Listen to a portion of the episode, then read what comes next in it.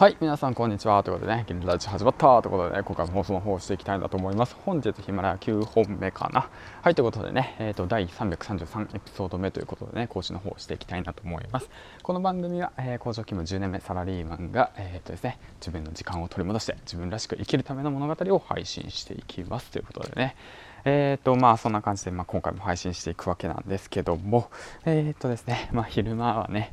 あまあ市役所行ったりだとかえっ、ー、とまあそうですね主婦として家事やったりだとか家に帰ったらまあ赤ちゃんとね新生児とね新生児プニプニですよねほんともうちっちゃいほんとちっちゃいんですよね。で沐浴させたりだとか、まあ、あとまあそうですねメンテナンスですね。新生児のメンテナンスって。まあ本当もう主婦ですね。本当もう育児してますというわけなんですけどね、まあ、社内初の育児休暇を取得して、まあ、今日で6日目となるわけなんですけども、まあ普段だったらねこんな、えー、と時間はねなかなか取れないのかなと思って、まあ、もう手を挙げてよかったなと。自ら動き出してよかったなと思って改めてねあなんか自分の時間生きてるなっていうのをね感じていますということなんですけども、うん、今回はねあのツイッターの方でね今回こういったことを挙げさせてもらったんですけども読み上げてきますね。自分のの時間を生きているか。時間には2種類ある。自分のための時間他人のための時間自分の時間が多ければ多いほどあなたの時間の質は高くなる。やらされている仕事を手放しやりたい仕事をする環境を整えようということでね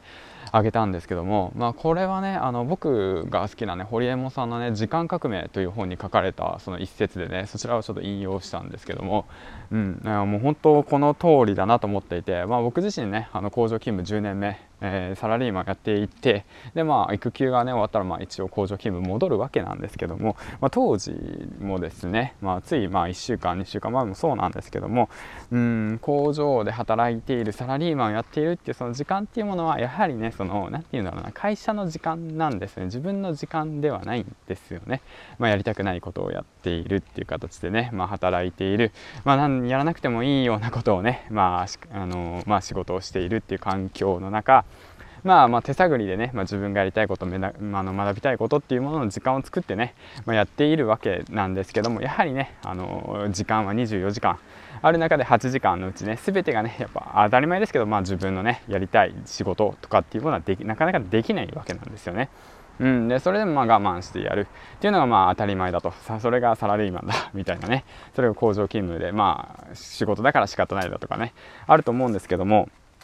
やはりねそのそういった面でもね、えーと、そういった面で諦めずにねやっぱ自分の時間を作る手に入れるってことの行動をするってことは大切なことであって、まあ、だから少しでもねその何て言うんだろうなそのあのなんだろう自分のねやりたくないような仕事をやっているような環境なのであれば自分が努力して、まあ、僕もそうなんですよ。僕にも言えることなんですけどもやはり努力してねその環境から抜け出す努力をしてみる。その環境からえっ、ー、と何て言うんだろうなうんと変える努力をするっていうことですね。まあ、うん詳しく、まあ、どういった努力をすればいいんだって言ったら、まあ、そうですね。今の環境から抜ける努力だから例えばの話あの今あるね今自分にはないそのスキルを学ぶとか自分のやりたいことをねその作る時間を作るとかねそういった形でね自分の時間をもっと増やしていく。24時間、うん、僕忙しいんです。なかなかできないんですっていう方たちいると思うんですけども、まあ、僕も当時そうでしたね。そんなことも考えてなかったし、まあ、時間もねなかなかないなないなと言ってね忙しい中過ごしている中、まあ、携帯ゲームしたりだとか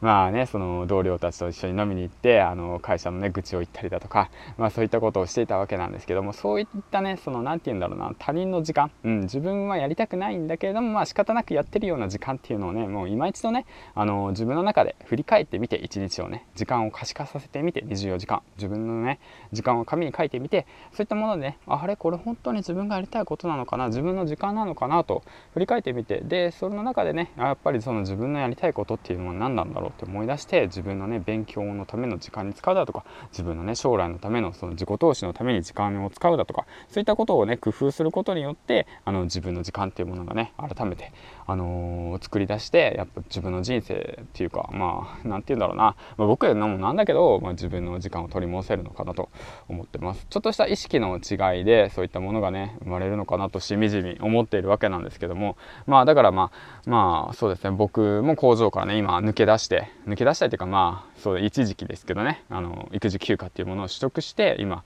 あの家庭のためにね育児の勉強だとかもう勉強というよりも本当にもう新しい世界ですよね。そういったものに飛び込んでみて今毎日がね自分の時間ですよ。24時間自分の時間を生きてます。自分でセレクトできてますから本当。何をするにも何を学ぶにも自分でセレクトできるこの一日って1日っていうものがねとても貴重でねとても楽しい時間になってますということでね。まあ まあ育児休暇が終わってね工場内にね戻されちゃったらまたどうしようとかって考えたりとかね戻っていったらね仕事あるのかどうしようとかね将来的にもコロナの影響で会社が右肩下がりだし将来的にどうなるのかなっていう不安はあるんですけどもだったらその不安を取り除くためにその自分の時間を使ってね日々勉強してあの他のね収入を得るとかっていう勉強もね今コツコツしているので